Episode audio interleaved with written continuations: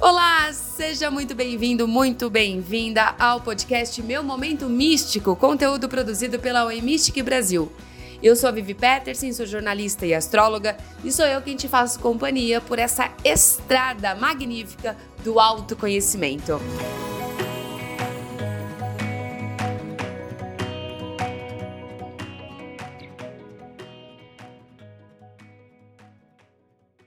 Antes de mais nada, você está escutando este episódio já no fim do carnaval aqui no Brasil.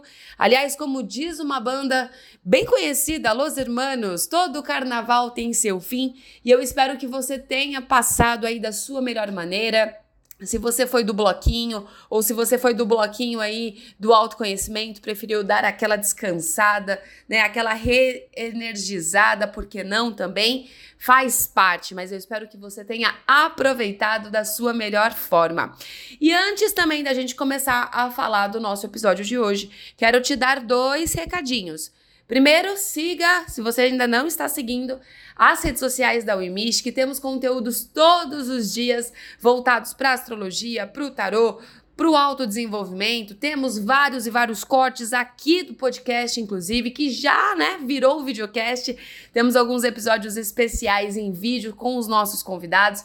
Então será uma honra ter o seu feedback. Comenta lá, compartilha. Visita também o nosso canal no YouTube. Todas as entrevistas do meu Momento Místico já estão lá numa playlist bonitinha para você não ter erro, tá? Então acompanha, sugira também, por que não? A gente já sempre tá dando uma ouvidinha, viu? Em vocês aí, nossos queridos ouvintes.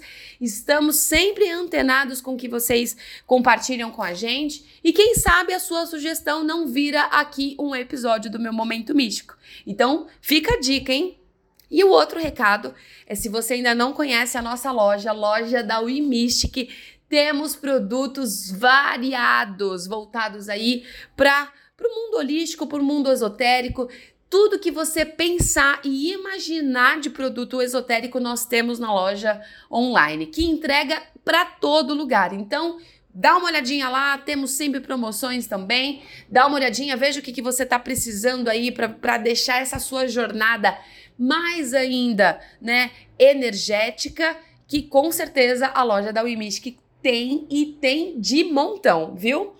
Bom, vamos falar hoje de comunicação?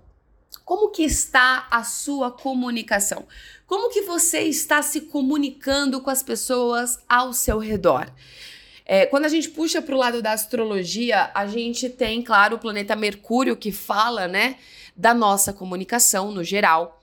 É, e dependendo aonde ele está posicionado no mapa, ele traz as energias daquela casa, daquele signo, principalmente, né? e os aspectos aos quais ele, ele faz. Então é muito interessante a gente analisar sob ponto de vista astrológico como que você se comunica com o mundo. Então, para você entender como você se comunica com o mundo, vale a pena dar uma olhadinha onde você tem Mercúrio no mapa astral. O planeta Mercúrio, que é o planeta da comunicação, planeta regente de Gêmeos, que é o signo da comunicação, e Virgem também. Então, dá uma olhadinha, faz esse, esse cheque aí para a gente poder falar do que a gente vai falar agora, é necessário ter o coração aberto para falar, né? Vamos falar de comunicação não violenta, um assunto bastante explorado nos últimos anos, que eu acho que é essencial. Eu como astróloga na hora de ler o mapa, de repente a pessoa ela tem aí um posicionamento um pouquinho mais dificultoso né? Tem o Mercúrio em Ares, o Mercúrio em signo de fogo, que justamente traz esse ímpeto na hora de falar. Quando viu, já falou, sabe? Se você é dessas pessoas, quando eu vi, já falei. Então fica aqui até o final que esse episódio com certeza é para você. Em algum momento da sua vida, muito provavelmente você já se encontrou em situações onde não foi muito bem compreendido. A falta de interpretação na comunicação é um dos principais fatores que os relacionamentos pessoais tendem a fracassar, já que é muito comum não falarmos exatamente o que a gente sente ou, pelo medo do julgamento, omitimos informações. Mas além disso, a maneira a qual nos expressamos pode ser um fator crucial no termômetro da nossa comunicação.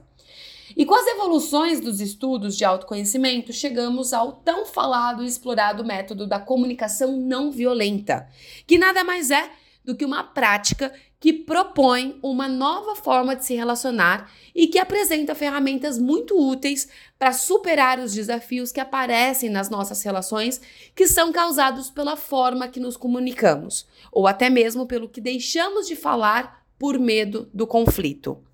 A CNV, como é tão falada, né, comunicação não violenta, acaba nos ensinando de forma prática como usar a comunicação com mais empatia, resiliência e também de forma consciente, já que nos comunicarmos é o princípio básico de toda relação ao longo da vida. E a comunicação violenta, ela foi sistematizada, né, pelo psicólogo Marshall Rosenberg, que se inspirou, se inspirou em Gandhi e em Martin Luther King, já que ambos são símbolos pelos seus trabalhos de resistência não violenta.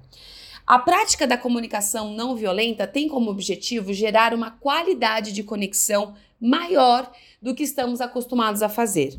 Com isso, quando geramos uma maior conexão que resulta em uma série de resultados positivos, abandonando a crença de que para uma pessoa conseguir o que quer, outra pessoa tem que abrir mão de algo.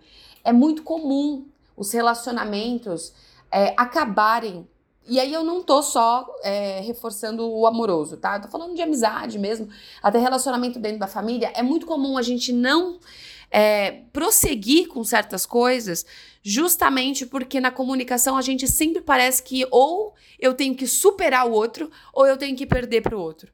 Então a comunicação não violenta ela vai direto no ponto, falando calma aí, ninguém precisa perder. Isso não é uma briga, isso não é é, uma guerra. A gente pode se entender através da forma ao qual a gente se expressa, certo? E Marshall, né, o criador aí, o que sistematizou a comunicação não violenta, notou que ao longo da sua vida, aliás, Marshall, ele notou ao longo da vida, né, é, que a nossa linguagem e uso das palavras tem um papel crucial na nossa capacidade de nos mantermos compassivos ou de agirmos de forma violenta. Por isso, ele aprofundou a investigação do papel da linguagem na forma como a gente se relaciona e identificou alguns padrões que nos afastam um dos outros, como, por exemplo, o julgamento, a crítica, né, o rótulo, aquela forma de você rotular o outro ou estar sempre na, no modo reativo para criticar o outro ou até mesmo na hora de julgar. Né? Então, tudo isso é, foi constatado aí pelo Marshall Rosenberg e ele propõe quatro focos de atenção para que a gente se oriente, né? Para que a gente oriente a nossa comunicação, para que a gente fique mais atento também quando a gente se comunica, quando a gente quer se comunicar. Então, quando nos comunicamos a partir desses quatro pilares, a gente acaba aumentando as chances de sermos compreendidos pelas outras pessoas e nos, nos tornamos mais aptos a compreender também o que está por trás das palavras que elas dizem. Então, vamos aos quatro pilares da comunicação não violenta. A primeira de todas, de todas, eu acho que é a mais essencial até, é a observação. A observação, ela consiste em separar o que de fato aconteceu em uma situação das avaliações que fizemos sobre ela. Então, uma observação pela comunicação não violenta é a descrição factual de algo que aconteceu. As observações são muito simples, pensando que qualquer pessoa que estivesse como testemunha da situação a ser descrita descreveria da mesma maneira. Então, o fato da gente observar o fato é como se a gente, em nanosegundos, saísse da situação e observasse esse fato de fora, e aí sim a gente se prepara melhor para poder nos comunicarmos, né? Então, vamos, vamos por um exemplo, tá? Se você está com alguém e diz: tem três copos e um livro em cima da mesa. Ela pode ver e comprovar com seus próprios olhos o que você quer dizer. A observação ela é essencial para a comunicação não violenta porque ela nos aproxima de uma leitura da realidade compartilhada, na qual estamos de acordo sobre o que foi feito ou dito, e isso diminui as barreiras para seguirmos a conversa. Então, quando você se coloca a observar a, a situação, meio que de fora, como testemunha, né? Você acaba se preparando de, de uma melhor forma para poder falar aquilo que você precisa dizer. Então, nossos olhos é, ou uma câmera veriam a mesma imagem. Dificilmente a outra pessoa vai discordar do fato, né, que tem três copos em cima da mesa.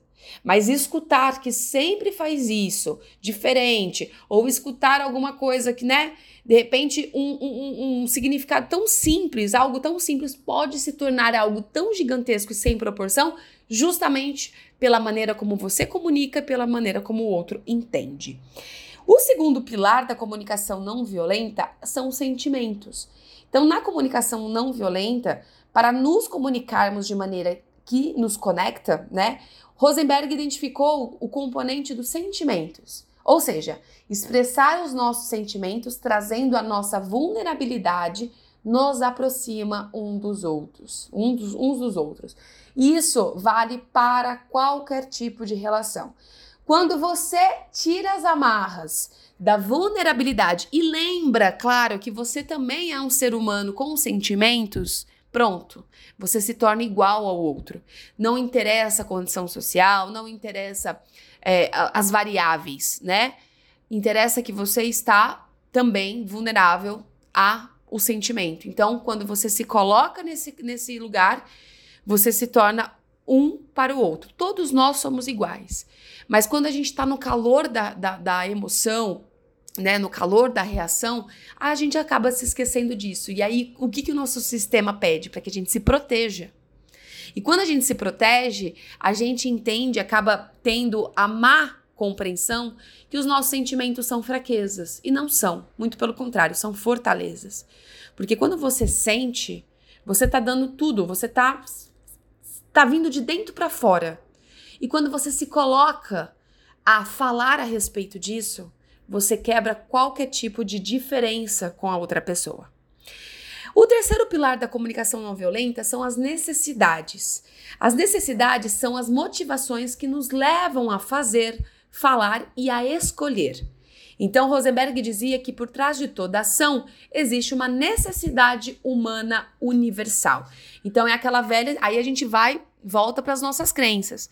Então, quando a gente está, por exemplo, no modo reativo, a gente às vezes pode ter uma crença de que eu tenho sempre ganhar na, na conversa, eu tenho sempre ganhar na discussão, porque talvez seja uma crença minha. Né, lá de passado, às vezes eu vi os meus pais, é, meu lar foi sempre nessa questão de é, discussão, né, de, de, de comunicação um pouco mais exacerbada, e aí você de repente gravou na memória de que só é feliz assim, né? Só é. Você vai só conseguir sobreviver dessa maneira, né? Ganhando no grito, ganhando na discussão. Então, sempre vai existir uma necessidade pela qual estamos nos comunicando, seja da mais simples à mais complexa. E quando a gente fala das mais complexas, é importante analisar as crenças por detrás, né? É, do não falar de repente, ou do se expressar de forma impetuosa, de se de entender ou de encarar que toda, todo diálogo vira uma discussão, vira uma briga, tudo isso, ou até mesmo do fugir, né? Acaba que você, a gente fugindo é, de, de conversar, de expor, de expor nossos sentimentos, acaba que no final das contas isso está aí carregado de uma necessidade de não querer se expor ou de não querer é, conflitos mesmo, por medo de, de, de, de, estar conflitante em relação ao que a gente sente. Então, toda conversa, toda comunicação tem uma necessidade por trás. E o quarto e último pilar da comunicação não violenta são os pedidos, exatamente. Os pedidos que é o último componente, são a expressão de como gostaríamos de atender as nossas necessidades. Quando fazemos pedidos, damos aos outros a oportunidade de colaborar com o que é importante para a gente. Então, é importante falar, é importante se expressar o mais transparente possível. Quando a gente aplica esses quatro pilares da comunicação não violenta na nossa relação pessoal, seja amorosa, seja no, né, na amizade, e até mesmo, às vezes, é, às vezes não, acho que 100% dos casos na relação, na relação profissional também, acaba que a gente se mantém presente. Todos esses quatro pilares nos mantêm presente na situação. E a gente já falou sobre o estado de, de presença, a importância do estado de presença é, em qualquer tipo, né, de, de, de, não só na comunicação, mas em qualquer tipo de relação. Estarmos presentes na nossa vida traz a nossa maturidade para perto da gente, traz a nossa responsabilidade, a autorresponsabilidade. Então, quando a gente, a partir de agora, for nos comunicarmos, né, com as pessoas, seja com o nosso, né, nosso parceiro, nossa parceira é, de vida, seja com os amigos, seja no trabalho, seja nas relações aí com pessoas que a gente acabou de conhecer, seja com a família mais perto, né, todas esse, todos esses pilares são muito importantes para que a gente é, esteja mais consciente, mais empático, mais resiliente na forma como a gente pode nos comunicar. E ó, comunicação, a comunicação no geral, ela começa guerras e termina guerras. Então é muito importante a gente colocar este pilar, né, principal de como a gente se comunica como sendo aí o principal para todas as nossas relações. Como dica para esse episódio, leia, né? Procure ler o livro Comunicação Não Violenta. Técnicas para aprimorar relacionamentos pessoais e profissionais, justamente do Marshall Rosenberg, que é um sucesso de vendas. Ele já chegou a ser best-seller e eu acho que vale muito a pena, não importa qual tipo, qual, qual é o seu trabalho, com que você, se você trabalha com comunicação ou não. Se você trabalha com comunicação, eu acho que esse episódio ele, ele ainda vem ainda para ajudar ainda mais. Esse livro pode contribuir ainda mais. Mas mesmo que você não trabalhe com comunicação diretamente, né? A gente se comunica em qualquer tipo de trabalho, em qualquer tipo de relação, então vale a pena ir para aprofundar o seu autodesenvolvimento. Bom, eu vou ficando por aqui. Na semana que vem tem mais meu momento místico e eu espero que tenha feito muito sentido para você, como fez para mim. É, aprender um pouquinho mais sobre a comunicação não violenta. Um grande beijo, eu vou esperar o seu feedback nas redes sociais né? O que, que você achou desse episódio? Compartilha com quem você quiser que esteja precisando também desse, dessa ajudinha aí do universo. E na semana que vem a gente está de volta. Um beijo e até lá!